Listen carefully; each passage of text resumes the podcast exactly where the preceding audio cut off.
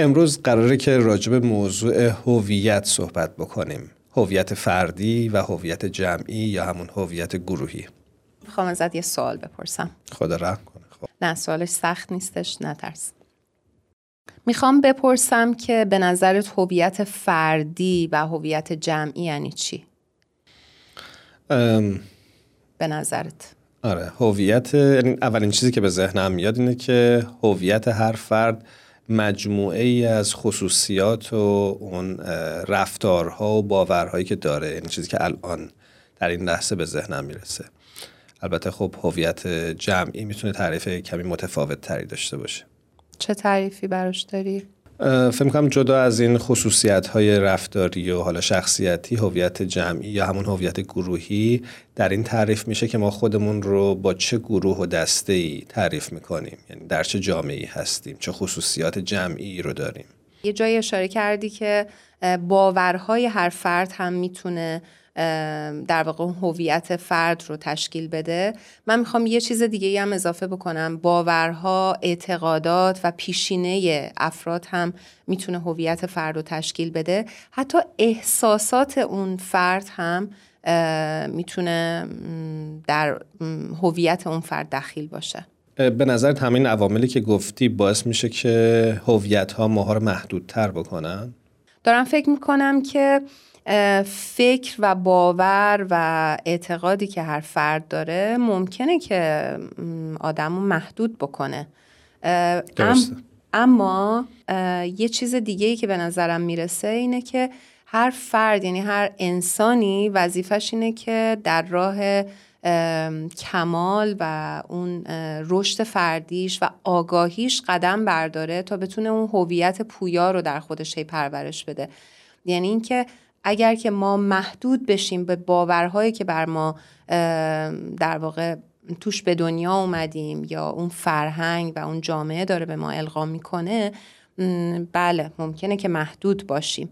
اما اگر که سعی بکنیم که هی این آگاهیمون رو بیشتر بکنیم اون تبدیل میشه به یه هویت پویا و کنم جاری. برای اینکه بیشتر با موضوع هویت مخصوصا هویت فردی و هویت جمعی آشنا بشیم از خانم فرزانه ثابتان دعوت کردیم که مهمان ما باشن در این برنامه و با هم این موضوع رو بررسی کنیم.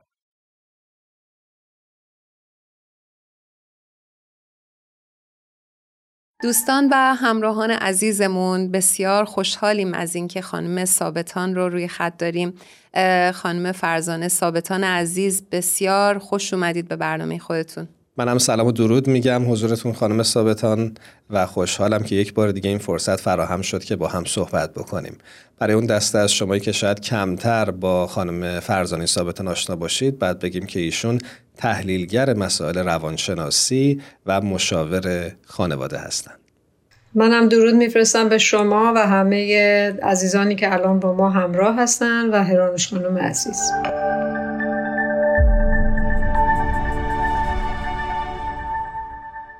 خانم ثابتان عزیز پیرو صحبتی که ما در پادکست هفت داشتیم می‌خوام ازتون در مورد هویت های فردی و جمعی بپرسم. می‌خوام بپرسم که هویت های فردی و جمعی چه تعاریفی دارن و تفاوت اینها در چی هستش؟ ما خودمون یه سری تعاریف کردیم ولی دوست داریم که از زبان شما بیشتر بشنویم.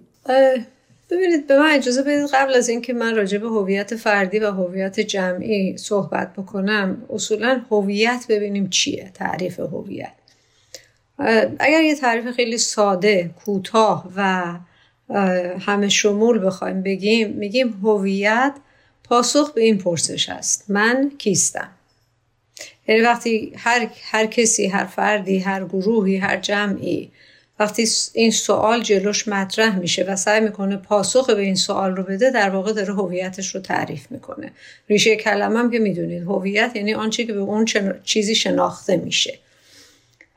بنابراین مثل یک عامل شناساییه یک وجوه تشخص یک علائم و نشانه است که من رو از دیگران متمایز می‌کنه.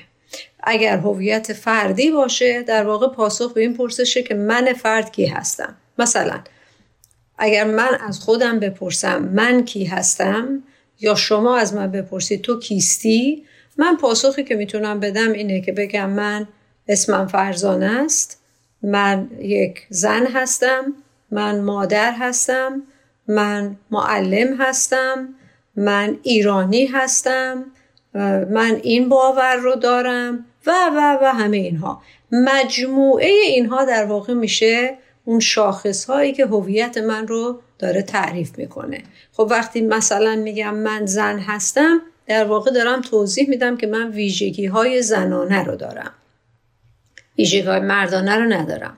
وقتی میگم من معلم هستم در واقع دارم تمام اون خصائص و ویژگی هایی که یک معلم باید دارا باشه تلاشم برای اینه که اینها رو متحقق کنم. توی اعمال رفتار زندگیم برخوردهام ارتباطاتم معاملاتم همه اینها. نه ویژگی های یک پزشک یا ویژگی های یک تاجر رو. بنابراین در پاسخ به این پرسش که من کیستم هر جوابی که بدم به اون پاسخ میگیم هویت. ولی وقتی به هویت جمعی می‌رسیم در واقع ما داریم هویت یک گروه از افراد رو با مخرج مشترک یکسان تعریف می‌کنیم. یعنی به جای اینجا بگیم من فرد کی هستم میگم من این قوم کی هستم من این وطن کی هستم من این نژاد کی هستم من این گروه کی هستم.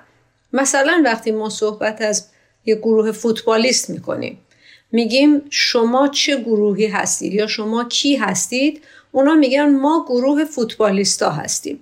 این گروه فوتبالیستا بازیکنان فوتبال هستیم یا تیم X یا Y فوتبال هستیم. وقتی این رو دارن میگن در واقع دارن یک سری مشخصات تیم فوتبال رو میارن و به عنوان یک هویت یک شناسه اجتماعی جمعی از خودشون چیکار می‌کنن؟ ابراز می‌کنن. اینجا دیگه ما صحبتمون در هویت جمعی صحبتمون روی تک تک اعضای اون گروه یا جمع یا قوم نیست. صحبت ما برمیگرده به اینکه این گروه چه شناسه ای داره. حالا ممکنه در یکی از اعضای گروه کمتر باشه در یکی از اعضای گروه بیشتر باشه. مثلا در یک گروه فوتبالیست یا تیم فوتبال شما وقتی نگاه می‌کنید همه اعضا که یکسان بازی نمی‌کنن. همه اعضا که یک شخصیت ندارن. همه اعضا حتی یه هویت ندارن. ممکنه در یک تیم فوتبال یکی ایرانی باشه یکی چه می‌دونم هندی باشه یکی اروپایی باشه. ولی تیم میگن ما یک تیم فوتبال هستیم که حالا مثلا متعلق به این کشور هستیم یا داریم در مورد این کشور بازی می‌کنیم. همینطور هستن گروه های قومی. مثلا ما کرد داریم بلوش داریم ترکمن داریم شمالی داریم جنوبی داریم همه اینها رو داریم ولی همه اینها یک ویژگی هایی دارن که مخرج مشترک یکیشونه. اصلا متمایزشون می‌کنه اما همه اینها هویت ایرانی دارن.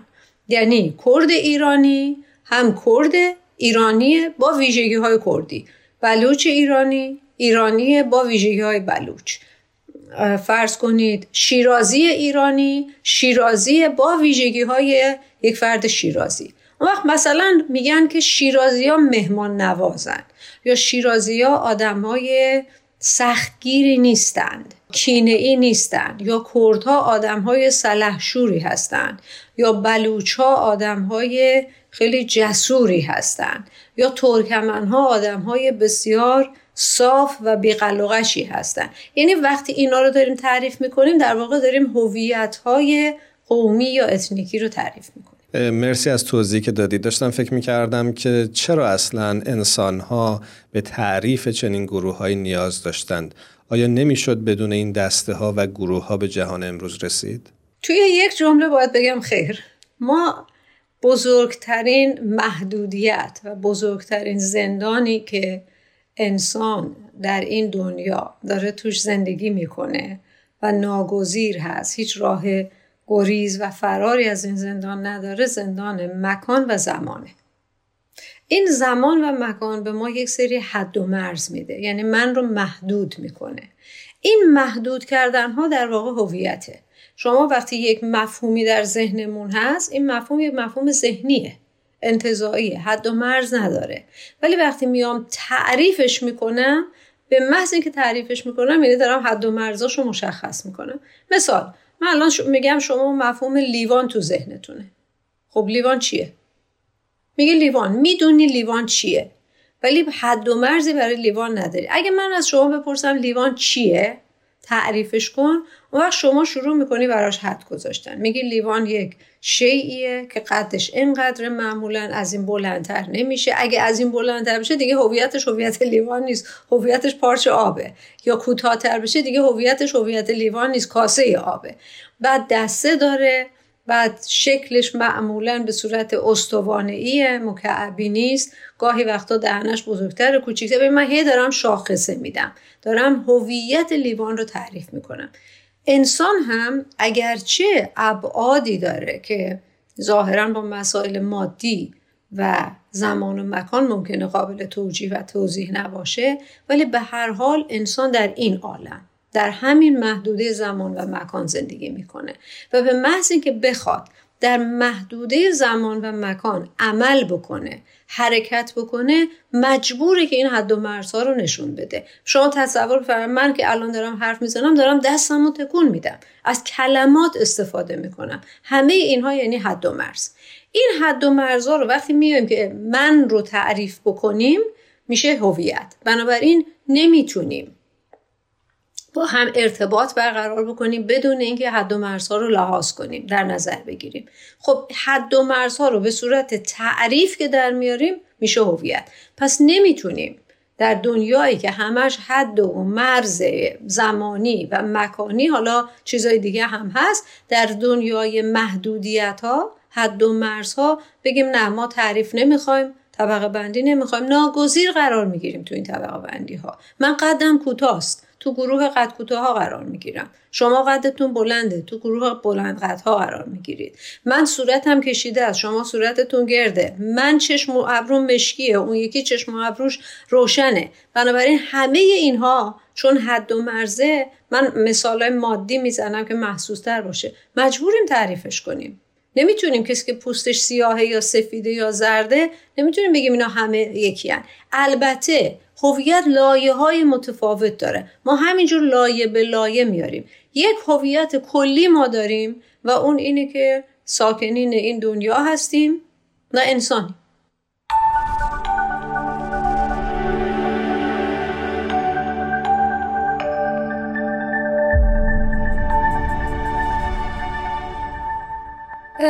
خانم ثابتان عزیز من می‌خوام از شما بپرسم که چه دلایل تاریخی در شکلگیری هویت های جمعی وجود داشته؟ اگر می‌تونید برای ما مثال بزنید و آیا ما می‌تونیم بدون اینها زندگی بکنیم الان؟ ما هر تغییری که در اتفاق میفته این تغییر در واقع از دو جهت می‌تونه اتفاق بیفته. یکی عوامل درونی یکی عوامل بیرونی. به عبارت دیگه بر اساس صحبت اروین لزدو اگر ما هر پدیده ای رو در عالم یک سیستم ببینیم یک سیستم طبیعی ببینیم حتی مصنوعیش هم فرق نمی‌کنه مکانیکیش هم وقتی این سیستم رو می‌بینیم اگر تغییری در این سیستم اتفاق میفته یک سری محرک ها و عوامل در اون سیستمیه یک سری محرک ها و عوامل برون سیستمیه. مثلا بدن من یک سیستمه یه سیستم طبیعیه. در بدن من عوامل درونی ممکنه اتفاق بیفته مثل اینکه سلول ها یه دفعه ضعیف بشن. قلب ضعیف بشه درست نتونه کارش رو انجام بده. خب وقتی نتونه کارش رو انجام بده چه اتفاقی میفته؟ باعث تغییر و حرکت من میشه. عوامل بیرون بیرونی مثل, مثل آب و هوا تغییر می‌کنه من گرمم میشه. اون وقت من شروع می‌کنم لباسم رو تغییر میدم یا سردم میشه لباسم رو تغییر میدم. بنابراین هر تغییری که در من اتفاق میفته ریشه در عوامل درون سیستمی و برون سیستمی داره.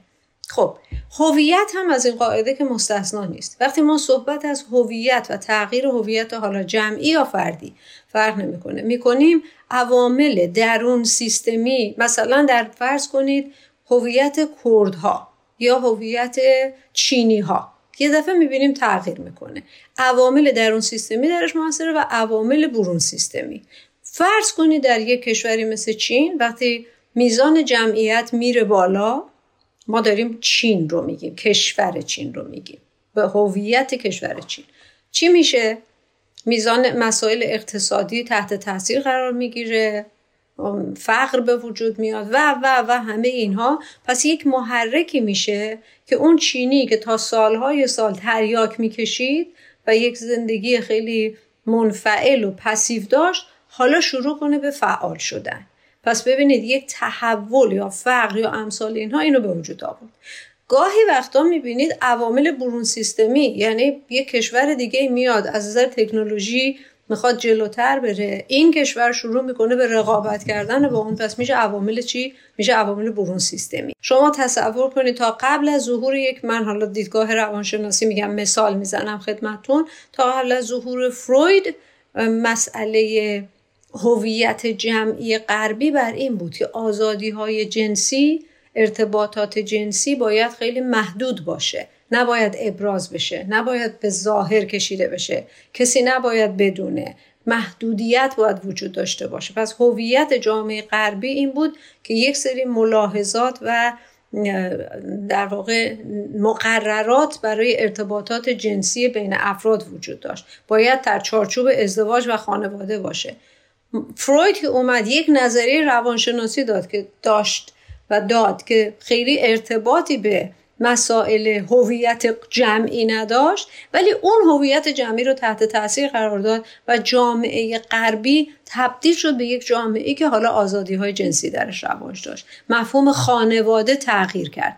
یعنی هویت نهاد خانواده در یک جامعه تغییر کرد. ببینید همه اینها تحت تاثیر این بود. یا فرض کنید هویت انسان امروز با بچه های جوان 20 ساله امروز هویت جوانان 20 ساله یا ایرانیان امروز با ایرانیان 50 سال پیش. در 50 سال پیش ایرانی ها به لحاظ موقعیت محیطی چون محیط مثل رحم هست که حالا جمع، گروه، فرد، خانواده تمام عناصر و نهادها و افراد اجتماع توی اون رحم دارن پرورش پیدا می‌کنن تاثیرات محیطی این تغییر رو ایجاد می‌کنه در تعریفی که اونا دارن از خودشون ایرانی پنجاه سال پیش هویتش به چی معروف بود؟ به مهمان نوازی معروف بود به مهربانی معروف بود الان هویتش به چی معروفه؟ می‌دونید جامعه ایران مثلا به یک جامعه معروفه که جامعه فقیریه.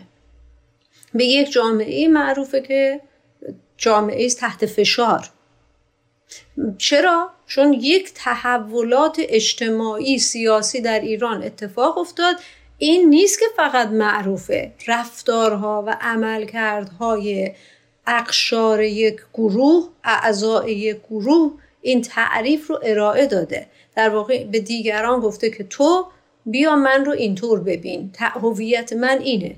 گروه داعش که می‌زنه آدم می‌کشه میدزده با خشونت رفتار می‌کنه. خب هویت خودش رو داره چی تعریف می‌کنه؟ من تروریستم.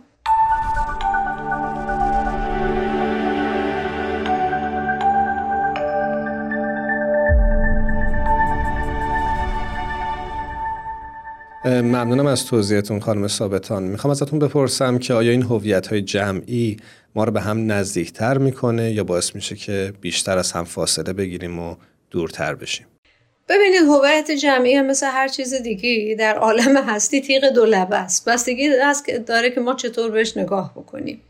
اگر افراد نگاهشون بر اساس نگاه تکروی باشه مسلما هویت جمعی رو مانعی می‌دونن برای فعالیت های فردی و شخصی خودشون. اگر نگاه افراد نگاه جمعی باشه هویت جمعی می‌تونه کمک بکنه عواملی باشه که اینها در اون عرصه جمع بتونن شکوفا بشن و ما متحقق بشن. بنابراین این بستگی داره که اون نگاه افراد چطور باشه. ولی اون چه مسلمه همیشه اگر نگاه نگاه یگانگی باشه. گرایش ما گرایش یگانگی باشه طبیعتا این روش بیشتر خواهد بود. شما به بدن انسان نگاه کنید. اگر بدن انسان قلب بگه من کار خودم رو می‌خوام بکنم. چون ریه داره اکسیژن رو تغییر میده و نمی‌دونم گاز کربونیک رو می‌گیره و فلان اینا مزاحم منه. یا چون سیاه رگ ها خون کثیف رو وارد قلب من می‌کنن خون کربوندار رو وارد قلب من می‌کنن مزاحم منن. پس من نمی‌خوام با سیاه رگ ها در ارتباط باشم. من می‌خوام قلب تپنده باشم. آیا بدن می‌تونه عمل بکنه؟ با اگر با اون نگاه در واقع توجه بکنیم به این مطلب. که در نهایت یک هویت یگانه برای ما وجود داره و اون هویت انسانی ماست. بقیه موارد در واقع داره زیبایی و چهره ما رو با تنوعش نمایان می‌کنه. زیبایی این جامعه رو داره نمایان می‌کنه. بنابراین با این نگاه هویت جمعی نه تنها مانع نیست بلکه می‌تونه عامل و مبنای پیشرفت هم باشه. بسته به این هست که ما چطور ببینیم. معنای دموکراسی یعنی همین. دموکراسی یعنی اینی که ما همه عالم رو از لوازم و ضروریات اینها باش ببینیم. به قول سهراب سپهری میگه و نخواهیم که مگس از در خلقت برود بیرون. جهان بی مگس جهان زیبایی نیست. چقدر زیبا. من عاشق سهراب هستم و دوست داشتم که همینجوری شما این شعر رو ادامه می‌دادید. ولی متاسفانه وقت برنامهمون این اجازه رو نمیده و می‌خوام همینجا ازتون این قول رو بگیرم که بتونیم در برنامه های آینده هم در خدمتتون باشیم. هر کجا که هستید خوب و خوش و سلامت باشید. خدا نگهدارتون باشه. منم ممنونم از دعوتتون و آرزوی بهترین ها رو دارم و یک هویت پویا برای همه.